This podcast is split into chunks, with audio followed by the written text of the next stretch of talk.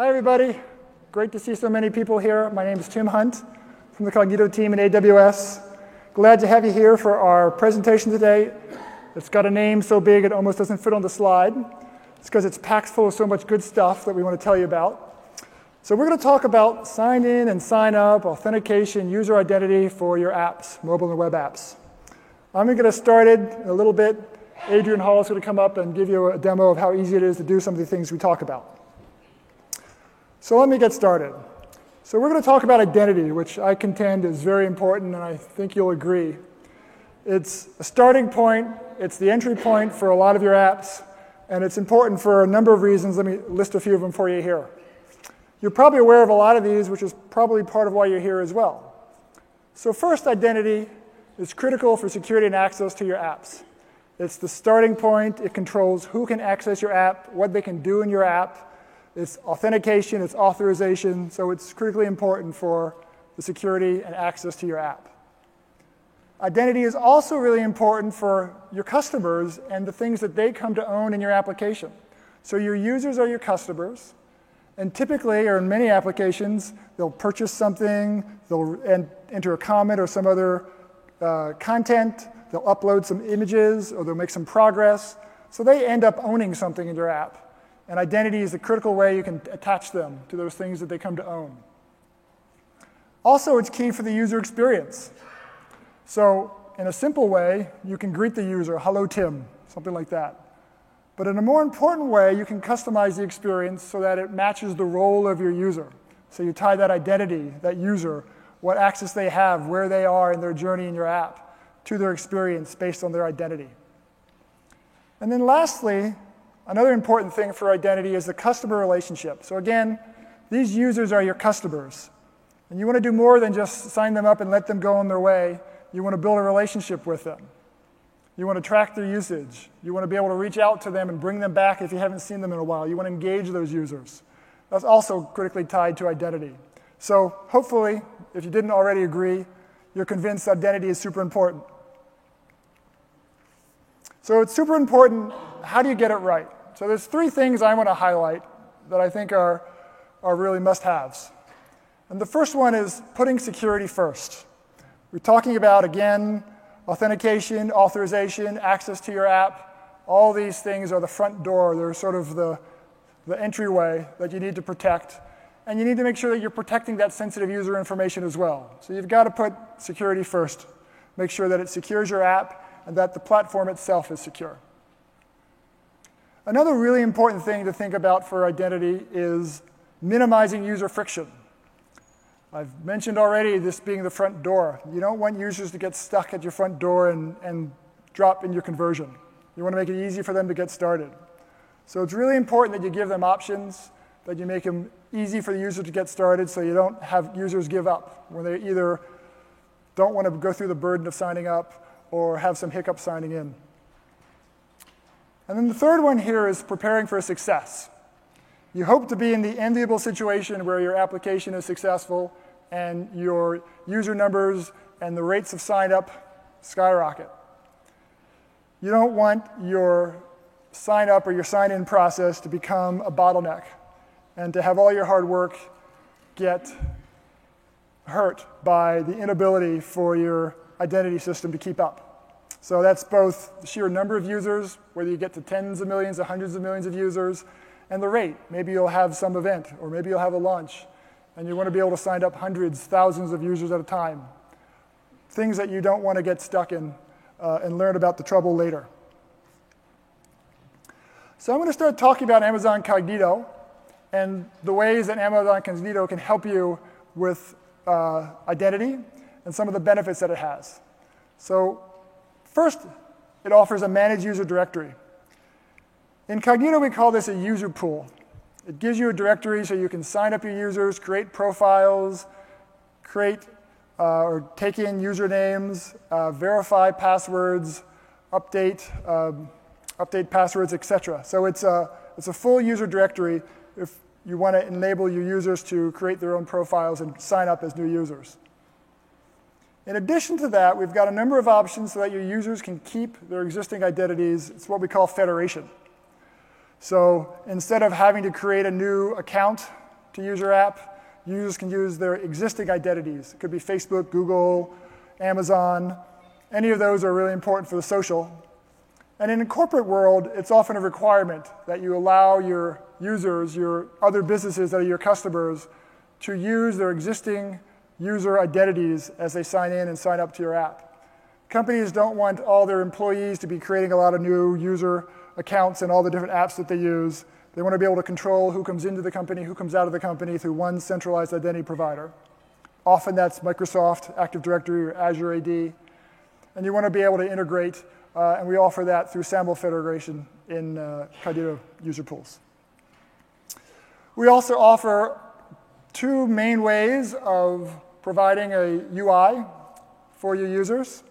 So there's a very easy to get started approach where we'll provide it for you. It's a hosted UI, you can customize it. You'll see some examples a little bit later.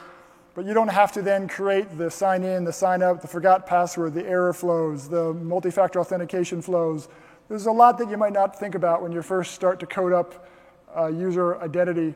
And we offer you sort of out of the box versions of all these that you can customize. But if you want to take this on yourself, and some want to have full control and they want to have maybe a native UI. You can do that as well. You can do that through our SDK, so you can have full control. And you'll see a little bit later, we also have some components now that give you a great starting point. In a few lines of code, you can have a native UI as well. Another piece of Cognito is the ability to get AWS credentials for accessing your backend. So if you've got an app and your app accesses things like files in S3 or data in DynamoDB, and you want your app to be able to call those services directly.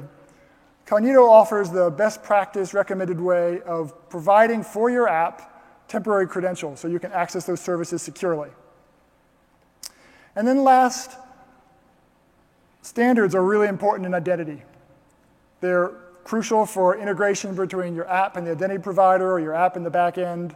Uh, they make it a lot easier to plug and play different components, and we're providing multiple standards, and the list is growing, but we've got OpenID Connect uh, and OAuth 2 as well.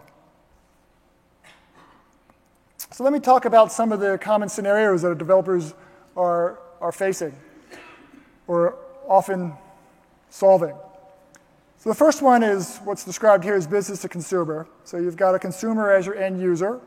And in many cases, you'll want to provide the ability for those users to sign in through social identity providers, Google, Facebook, Amazon, for example, or to sign in directly, create their own new account. You can have all those options. Next is business to business. Now, here, as I alluded to before, businesses often have their own identity provider. Often it's SAML based. So you can have multiple SAML based identity providers all linked to your user pool. So you can have, for example, a multi tenant SaaS app and you can connect all your different tenants to their different identity providers through SAML. We have developers who are building internally facing apps, so they've got their employees as their user, and they want to be able to manage the identity of those users. Often that's, again, enterprise directory through SAML. And then the last scenario, which is growing in popularity, is IoT scenarios. So here you've got a user and you've got a thing, and you've got relationships between the two. And you can use Cognito for the identity of those users and our AWS IoT service to manage and connect to your things. So let me dive into user pools a little bit more. First point I want to highlight is the serverless approach. So this means that you don't have to think about servers, you don't have to think about scaling servers, maintaining servers. It's a service that does all that for you. You can quickly set up sign in and sign up, and then let us manage the rest. You don't have to think about you know, scaling and operations. I, manage, I, I mentioned the user directory, so it's a fully managed user directory. It's simple, low cost, scales to hundreds of millions of users, um, and provides all the kinds of flows that you need for a user directory. And then again, security. I'll keep coming back to security as you notice. So it's built based on not only best practices, but it's got built in security features including things like the way we handle passwords, the way we verify email and phone, multi-factor authentication. And we just announced yesterday, a little bit later in the presentation, I'll tell you about some new advanced security features that we're excited about. So with this user directory comes a comprehensive set of user flows. So you can, of course, sign up and sign in your user. You can do that multiple ways. So there's a traditional username and password. You can do email and password, phone number and password. Lots of ways you can customize that as well. You've got user profiles with attributes that you can customize. You can add your own if you like, use our standard attributes. It's token-based authentication. When a user signs in, you get back tokens, and that's how you can integrate with your app. Built-in email and phone verification often an important step for confirming a user. They give you an email address, you want to send them a, a link and allow them to click that link to confirm their user that, and confirm that they have that email address. Likewise, you can do that with SMS and phone. And we offer multi-factor authentication. In fact, here it's listed as SMS. As you'll see in a second, we've added another TOTP, and we've got more in the wings waiting. At the bottom of this slide, I mentioned Lambda triggers, and we've got another slide here. It's one of the strengths of user pools. We've built Cognito to handle the most common use cases, but we still run into customers who have some specific requirement and they need to maybe attach a little bit of logic someplace in a workflow, and we allow them to do that through Lambda triggers. So we've got the nine of them listed here. They go everywhere from custom authentication flow, so you can actually change what the challenges are and the response requires, required are. Not just say username and password, maybe you want to add your own other factor that we haven't supported yet. You can um, do things like custom form validation or custom attribute validation that's submitted. We just created a new one, pre-token generation. This is a little bit specialized, but it's important for some of our developers. Allows you to customize the claims and these standard tokens that we provide.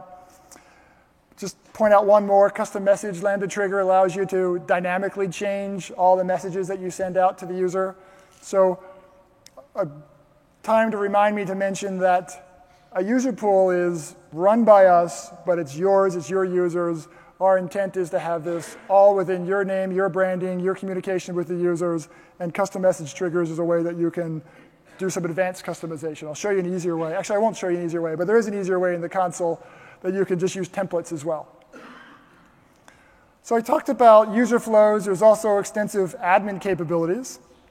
So you can create and manage your user pools, of course. Um, you can define custom attributes. You can define which of those attributes are required. And you can also manage permissions. So we have in Cognito the concept of a app client. You might have an iOS app. You might have an Android app. And you can have different clients for each of those. Or you might have one game have one app client, another game have another app client, however you want to organize it. You can set up permissions so that different app clients have different read and write permissions for all the user attributes. So you can control those kinds of permissions. You can also set up password policies, length, the special characters, numbers that might be required. And then you can search and manage users. Again, this is your directory of your users. So you can, you can search for users, you can manage users in terms of confirming them manually if you want to. You can create them, you can invite them, uh, you can sign them out, you can delete them, you can change their MFA. So there's, there's a lot of different admin capabilities for managing your users as well. So I talked about the built-in UI. And on this slide, I have a couple that I worked up myself. You probably have graphic designers that can do a nicer job, but this is kind of Tim's quick display of the variety you can have over there on the right-hand side of the slide of customizing the UI. Here you can change the CSS properties, and in our console, you can very quickly change some of the easiest, or some of the more common, rather, properties that you might want to edit. Colors, line weight, sizes, that kind of thing. You can also upload through our API or CL, CLI uh, whole CSS files. So you have broad range to change the look and feel and add your own logo, for example. You can also customize what sign-in options the users get. So in the console, you can configure different ways to federate users, maybe Google, Facebook, or whether or not you want to use a SAML identity provider. And then you can decide for your app client or for your users which options you want to provide for them. We also have a feature which is shown here on the bottom right, where if you're in an environment, this is more of a B2B use case, a multi-tenant use case, where you have multiple different users who need to sign in through different identity providers. You can map email domains to different identity providers in Cognito so that when you start by asking them for their corporate email, we'll then do the mapping and we'll send them off to the right identity provider. So it's, uh, it's really seamless for them. Now, I just talked about this hosted UI. Again, you can build your own, your own UI, and there's an example of a native UI there on the left. This actually is one of the ones um, that you'll see like in our demo that you can take a componentized one and you can also customize that as well. So you really have the options. You can do it however you want.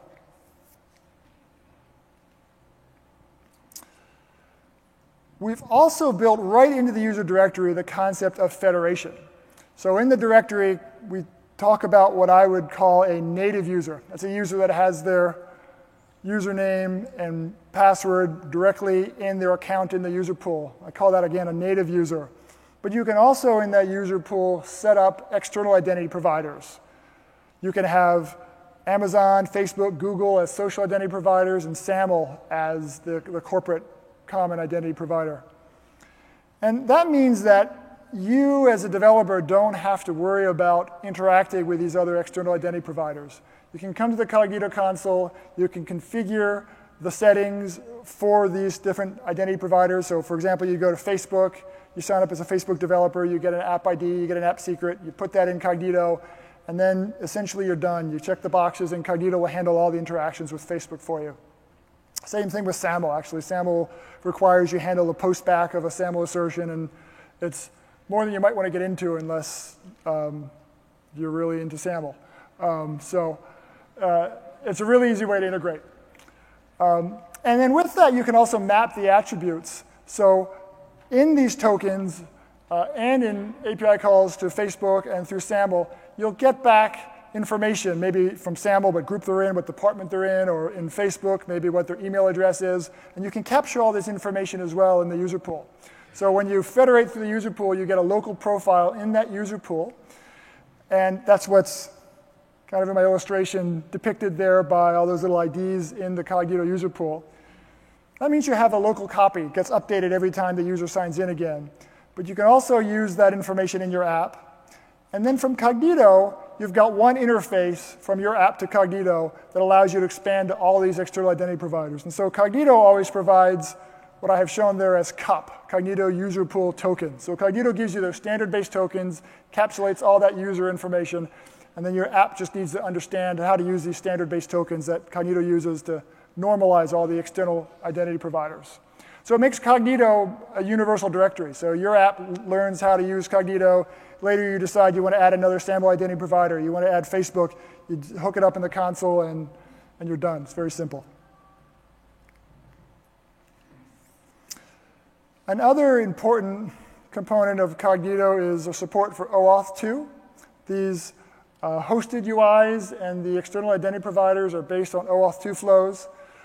They, we now support uh, the authorization code grant, the implicit flow, and the client credential flow.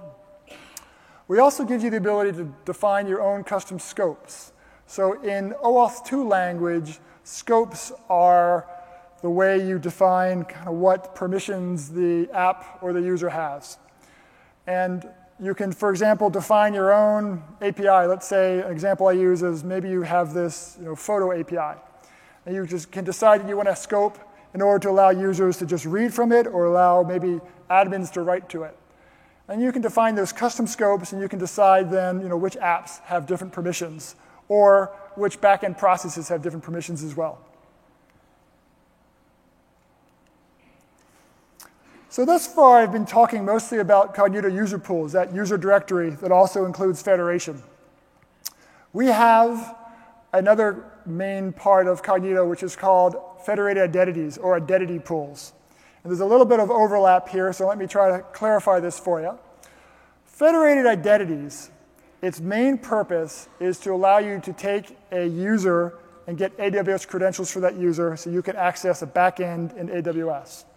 Now, that user could be an anonymous user, or a user could be someone who's signed in through Google or Facebook or even through a user, user pool. And there's other identity providers as well OpenID, SAML, etc. When you're using federated identities, your app is going to be responsible for getting those users authenticated and getting back those authentication tokens. So, say the Facebook token, for example. So, if you just use identity pools without user pools, You can build into your app, you can get the Facebook SDK, and you can take that on yourself. But you don't have to. If you'd rather do it the easy way and let the user pool do that, you can have the user pool federate, get a user pool token back after federating with Facebook, and then use that user pool token with federated identity. So the two can kind of work together. When you get to the federated identities piece, again, you're getting those AWS credentials for your user, and you can map those to different user roles. So we have a system of rules that you can create in your identity pool.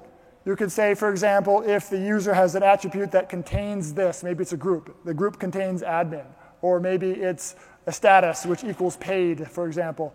You can then map that user to a different, a different IAM role so they have different permissions. Maybe you want the paid users to be able to access premium content that's in different S3 buckets than your anonymous users, for example. So you can manage all that. You can manage this authorization through Cognito federated identities. Federated identities also gives you a unique ID for each user. And this also can be shared across multiple ways they sign in. They could sign in first anonymously, and then they could sign in through Facebook, and they can maintain this ID. And you can use this ID in the permissions that you grant as well. So you can partition so that each user, for example, can only read from their own subspace within S3. So let me walk you through a flow that will demonstrate how these pieces come together. Now, not everybody will use all parts of this flow, but this is more of an end-to-end -to, give you an example. So I'm showing a mobile app here that wants to authenticate its user. And so it's going to first reach out to Cognito and call a OAuth2 uh, request to authenticate the user. And what I'm actually showing in the screenshot there is the result of that step actually already occurring because the, the mobile app is showing our hosted UI. Now, if the user is what I call a native user, there's a sign in directly with uh, username and password fields there. The user pool could, could retrieve that information, turn around, and be done. But I'm going to show you kind of the longer flow if you're going to also include federation. So if the user, for example, chooses to click on, in this case, Facebook or Google or one of the options, Cognito will handle all the interactions to make that happen. So it would redirect you or redirect the user to Facebook or to Google, have them sign in, same thing with SAML or Amazon. So it handles that interaction. And then it will get back from the identity provider its token. So we get different tokens back from different identity providers. You don't have to worry about that because Cognito handles those. They validate them, they parse them, and they can then, as I mentioned before, pull in whatever attributes you've mapped into the local profile. So it can extract whatever user information you want into that user pool. And then the user pool gives back to your app that Cognito user pool or CUP token as we abbreviate it. Again, this is the uh, OpenID Connect and OAuth 2 ID access, um, and there's a refresh token as well. So now your app, no matter how the user authenticated, gets one back, one response all the time. And in some cases, um, you'll just want to work with that token. So you might just take that token and take it right to API Gateway, where we've got some built-in integrations that will accept that token without any coding and allow you to say, if you want to access this resource, you have to come from this user pool. And it's simple console hookup. But to also bring the other part of Cognito into the picture, this is the identity pools piece, you can also use that user pool token to get AWS credentials from that Cognito identity pool. And then those keys or these AWS credentials can be used directly from your app if you want to access, again, DynamoDB or S3. And again, you can have different credentials for different users based on different attributes or what groups they're in, etc. So I've talked probably more about authentication authorization, so I'm going to lay out a few scenarios here as well. These are the, the most common patterns. We've seen a little bit of this on the previous slide, but I want to expand just a little bit. So first, some of our developers use Cognito as a standalone identity provider.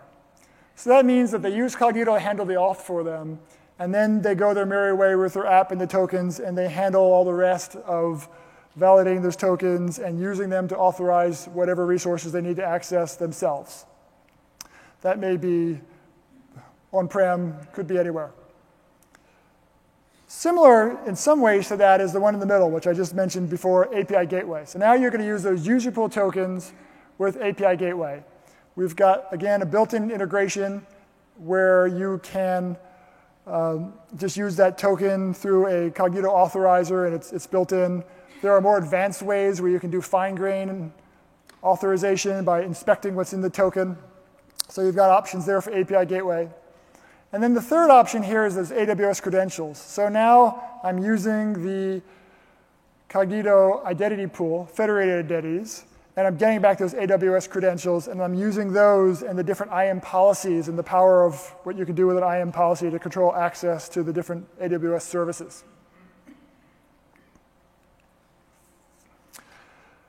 I want to switch gears and talk about a integration we did fairly recently. This is, I think, really a natural fit between two of our services in AWS. So if you're not familiar with Amazon Pinpoint, it's a service that offers analytics so you can instrument your mobile app and you can track user behavior, and also user engagement.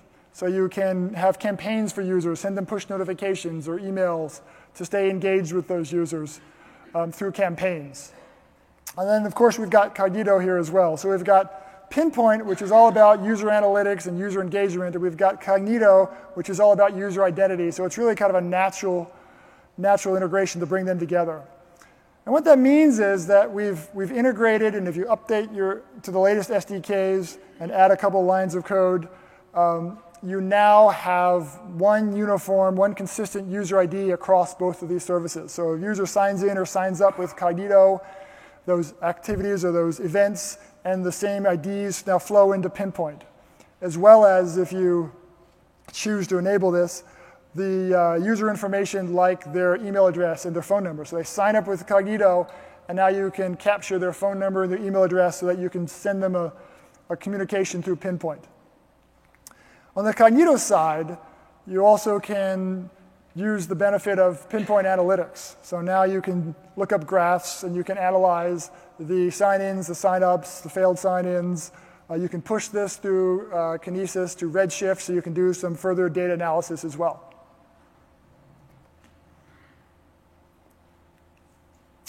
Okay, I want to talk in a little bit more detail about some new security features that we just launched yesterday. So really pleased to have this out um, in time for reInvent. We just launched it as a public beta yesterday.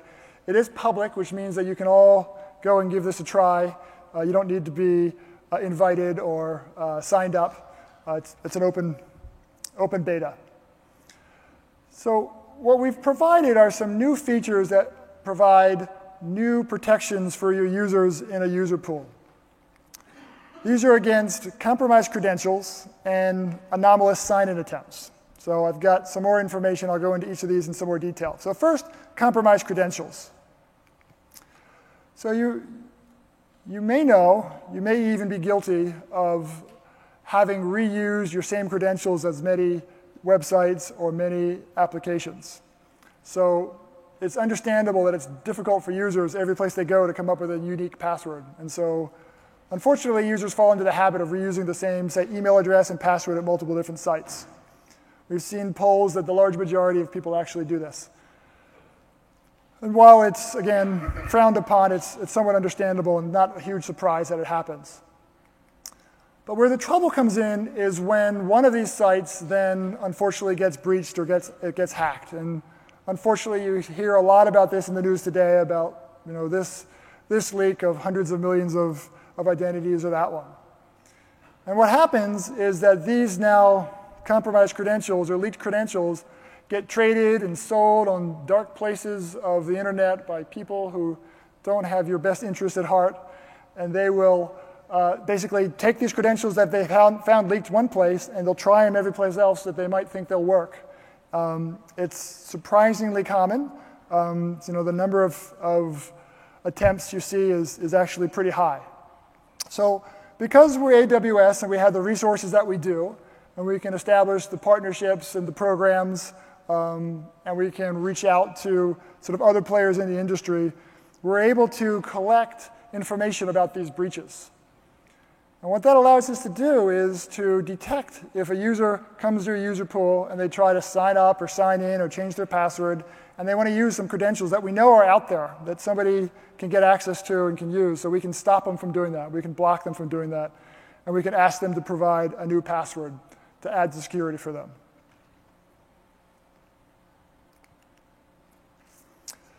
The other major feature here is adaptive authentication. So we know, and I've just talked a bit about passwords, we know that you know, passwords have been around for a long time, they'll be, they'll be around for a while longer, but we know they're not always enough. And there are times when you want to require more than just a password. But we also know if you do that to all your users, you're going to drive a lot of them away.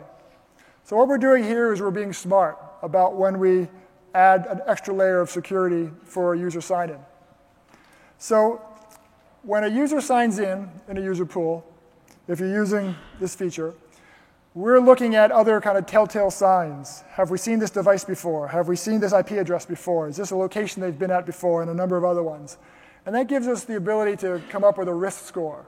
How likely or unlikely it is that this is really the user because it's a normal pattern, or is this likely to be somebody who is risky? Is this suspicious? And then we give you, the developer, some options of how you want to handle that. So you can, based on whether it's a high, medium, or low risk score, you can decide what action you want to take. At the highest end, you might want to just block the attempt. But in between, you can think about requiring additional factors. And what I mean by that is after the user puts in a username and password, then they're asked for another factor. Maybe that's a text message through their phone with a code. Maybe it's TOTP, like I mentioned, Google Authenticator. We've got more coming, by the way, so you'll see more of those. And that allows us to add that extra layer of security when it's necessary, but not to inconvenience all of your users all the time. We can also alert your users when this has happened. So we'll send them an email address if you choose to, to include this. Oh, I'm sorry, we'll send them an email mail.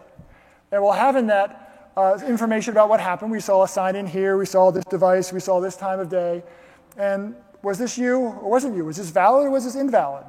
So the user can tell us whether or not it was really them. We can learn from that. We get smarter. Our, our algorithms get tuned. And we also then alert the user if, well, if that wasn't you, change your password immediately. That also gives the user kind of the comfort. They know that security is important to you, to your app, and um, that they have this added protection. And with both of these features, we have new reporting capabilities. So you can view in aggregate in CloudWatch metrics the number of attempts to sign in and sign up or change passwords, how many of those had some risk associated versus no risk, and the ones that had some risk associated was it high, medium, or low. Um, and in addition to those aggregate metrics, we also, for each user, we track their history of sign in and sign ups. So you can look, and I'll show you in the, in the console in a little bit, you can see every time somebody has signed in, what were the risks that were found, what was the outcome. So for example, if a user calls you up and um, says, hey, you know, it looks like something's wrong with my account, you can say, well, look, we saw a sign in from Denver. Were you in Denver?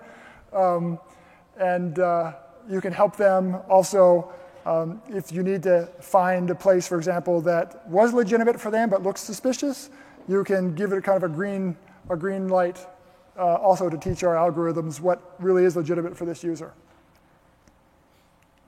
Okay, with that, we're going to switch over to demo mode, and Adrian here is going to take it.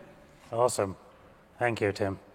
So let's take a look at some code and how this would actually be, how you would integrate Cognito into your own application inevitably, this is an Android app that I'm uh, going to go through. The same capabilities exist. We have mobile SDKs for Android and for iOS, and we have a new library called AWS Amplify if you're producing React Native or you're in the uh, web world with uh, React or Angular or Ember or any of those.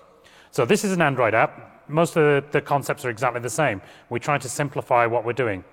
In this case, I'm adding an activity that is going to run the authenticator for me. So it's going to ask for your credentials and then pass control back to the main application. And you can see I've actually set up my activity right here um, as the authenticator activity, and I've said when the application starts, I want to authenticate. Probably not the best way of doing it. I generally want to hook it into a button or an icon that will ask for authentication when it's required rather than right at the start. But this kind of demonstrates the theme.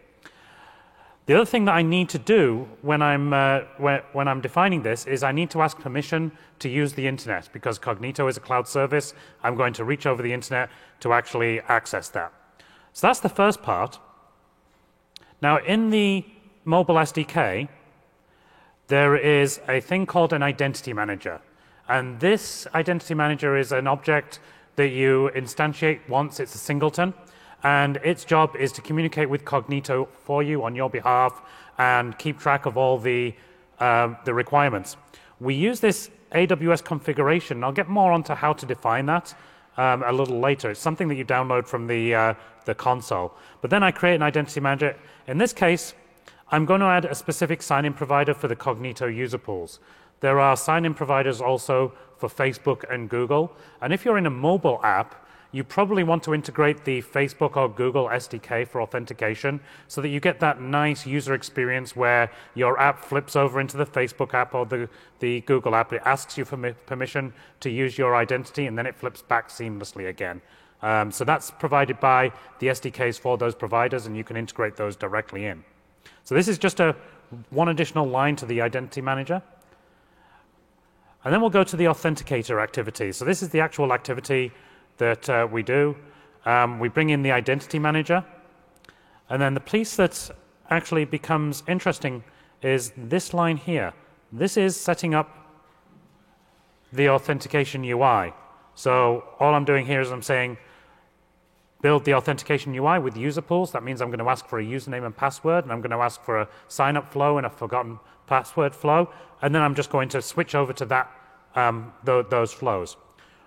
When I authenticate successfully, it's going to come back and call my callback, which is on complete. And in there, all I'm going to do is switch over to my, uh, my original activity that actually runs the application. The only thing, other thing I need to do here, and that's, this is mostly boilerplate, just so no one's uh, freaked out. There's literally nine lines of code to get this uh, entire thing going.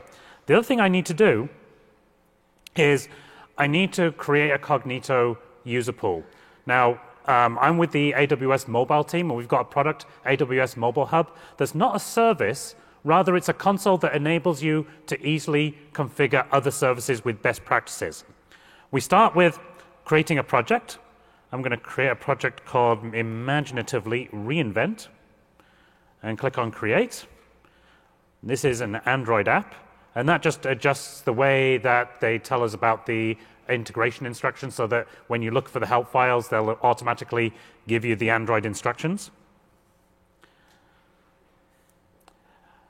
And then I'm going to skip this for right now because I need to set up um, something. So my next, my next thing is to, yeah, mum, add features. And the, the, the features I'm going to add is the user sign-in which, which creates the Cognito. And you can see we've automatically added email, password, Facebook, and Google. For this flow, I'm going to add an email and password. And you can see I've got fairly simple form. I'm going to make it very, very insecure just for the purposes of demo. I'm going to only require six, pass, uh, six uh, characters in my password. I'm not going to do multi-factor authentication, and I'm only going to ask for the email address. So I'm going to create that user pool. It will also behind the scenes, create an identity pool with Incognito. Now I need to go and download, integrate, and download that cloud config. And that downloads a JSON file. Now, this JSON file contains the AWS constants, things like the uh, Amazon Resource Navigator, the ARN numbers, the, and the app IDs that you need in order to integrate the uh, the service with your app. So now instead of putting in big long strings and copy and paste them into another uh, class or another uh, file, we just download that for you. I do need to copy it into my directory. I've got this, um, I'll, I'll, show you where this is in a minute. Um, downloads, AWS configuration of JSON to there. That's all I need to do. Now, back here in my resources, I've got a raw directory. If I was on a Swift application, I'd just put it in the top level directory. Same file used for the same function. So let's take a look at what that looks like. I'm gonna, I've got a Pixel 2, which I had already uh, done, and it's going to compile the program. There it goes, and then it's going to start it. And immediately I get a nice sign up thing. I haven't actually have to define this. All the colors, icons, and stuff like that are configurable. If you want to go full hog and, and just design your own UI for this. The example, the mobile SDK is fully open source, so you can take the sign-in activity that we provide and rip it apart and put your own uh, fields in there, your own UI. Um, I haven't got an account because it's a brand new um, service, so I'm going to create one. Uh, Adrian is a good username. And I'm going to put something like test123. Um, and the important one, you all can note this down if you want to email me, but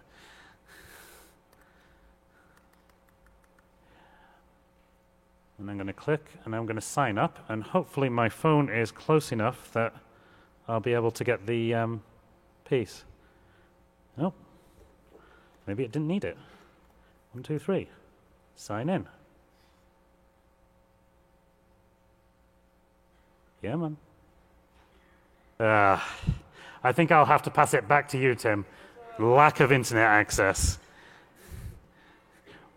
I'll be, I'll be down in the AWS mobile booth. I'll hopefully get this fixed. So if anyone's interested in seeing the code or anything, I can point you to the right direction. All right. So thank you, Adrian. Um, I'm going to now imagine that Adrian had done that and he wanted to add a little bit more, some of these features I just talked about. So I'm going to just quickly show you in our console, the Cognito console, uh, how you can do that and so what some of the options are. So there we go. So hopefully I'll have better internet access than Adrian did a second ago. So here I am in the Cognito console. And this is in the user pools part, so I have a list of my user pools that I've created. So if you look in this demo, ASF demo folder, or user pool, first I'm going to quickly take you down to this analytics tab. I just want to give you a sense. I talked about that pinpoint Cognito integration. I want to show you how easy it is to set that up. It takes, again, the latest SDKs, a couple lines of code in your app, and then simple configuration here in the, in the user pool. So um, if I were to just select, I only have one app, so maybe I only have one iOS app, for example. I select the one I have there. I can select a pinpoint project. So you go to the pinpoint console, you create a project in a few clicks. And you come back here. If you want to be able to use like the user's email address or their phone number from Cognito, you check this box so that it gets created over in pinpoint. And then you just create a role for yourself.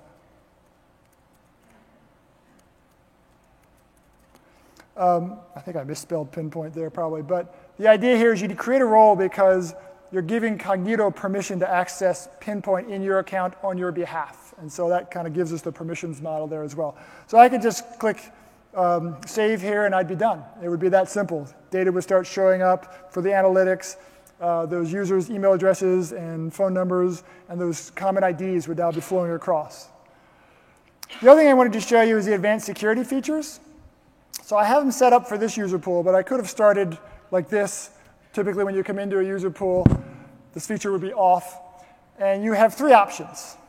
Off is certainly an easy one. You can always turn it all the way on. And we have this thing in the middle we call audit mode.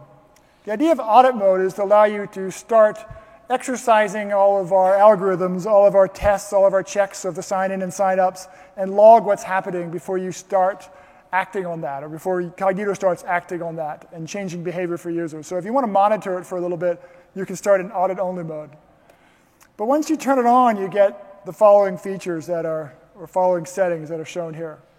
So you can again define this for an individual app client, or you can have default settings for all of them. You can choose when we detect compromised credentials whether or not you want to block them or continue to allow them. You might allow them again if you're monitoring, but at some point to really get the value. You'll want to start blocking those insecure credentials. You can also choose if you want for which events you do that compromised credential check. Is it sign up? Is it sign in? Is it forgot password? Or all three? And then on adaptive authentication, you get to choose what actions get taken at different risk levels. So as I described, Cognito will assign a different risk level based on how unusual the sign-in request looks. And then for each, you can decide if you're going to allow the request. All the way over on the other side, you could block the request. Or in between, you could require multi factor authentication or a second factor. We've got two versions here we've got optional and required. Optional means that if that user has set up another factor, if they've given you a phone number, for example, that you could use, or if they've set up TOTP, then you'll require that they complete that second factor. If they've got a factor, they've got to use it under optional. But if they haven't got a factor, they can still continue. So the user has not yet progressed to being able to secure their account, but they're not blocked. And you might choose for some risk levels that's the approach you want to take.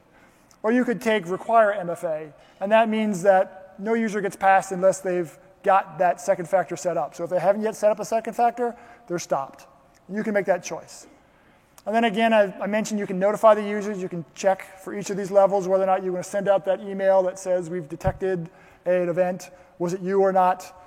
You can quickly configure um, a, where am I here? Okay, so you can configure, there we go.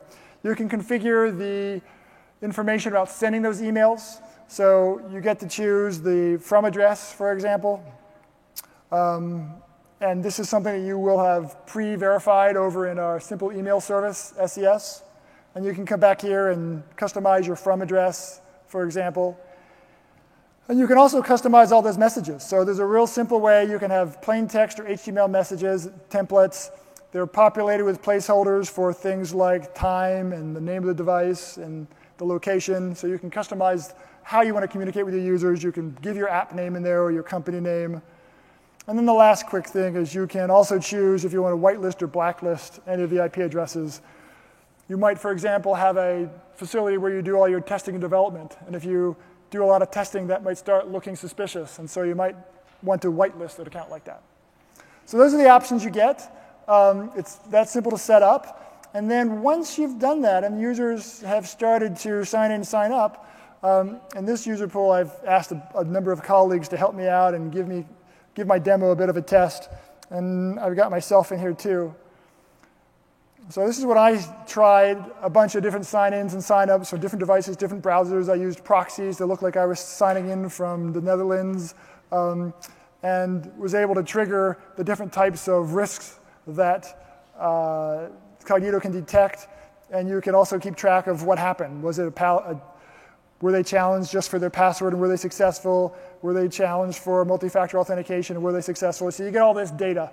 And you can click on any of these and you can decide to just mark it as either valid or invalid so you can help our algorithms learn over time.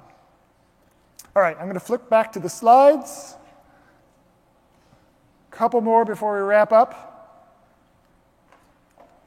So first I want to show you this link to a resources page. So if you go to our website, you can also find this if you just start the Cognito website. But our developer resources page has lots of things to help you get started, including getting started guide, links to documentation, videos, links to blog posts, discussion forums. So lots of places, lots of things to help you get started. If you have questions while you're here, we've got a, a booth over in the exhibit center. And we've got a mobile booth there. We've got people from Cognito there all day today up till 6 and other days as well. And we've got a special program if you're a tweeter and you want to tweet about Cognito, tell us how you're going to use it or how you are using it, you can get a uh, a t-shirt as well. So with that, I want to thank you and ask you to complete the surveys as well. Thank you.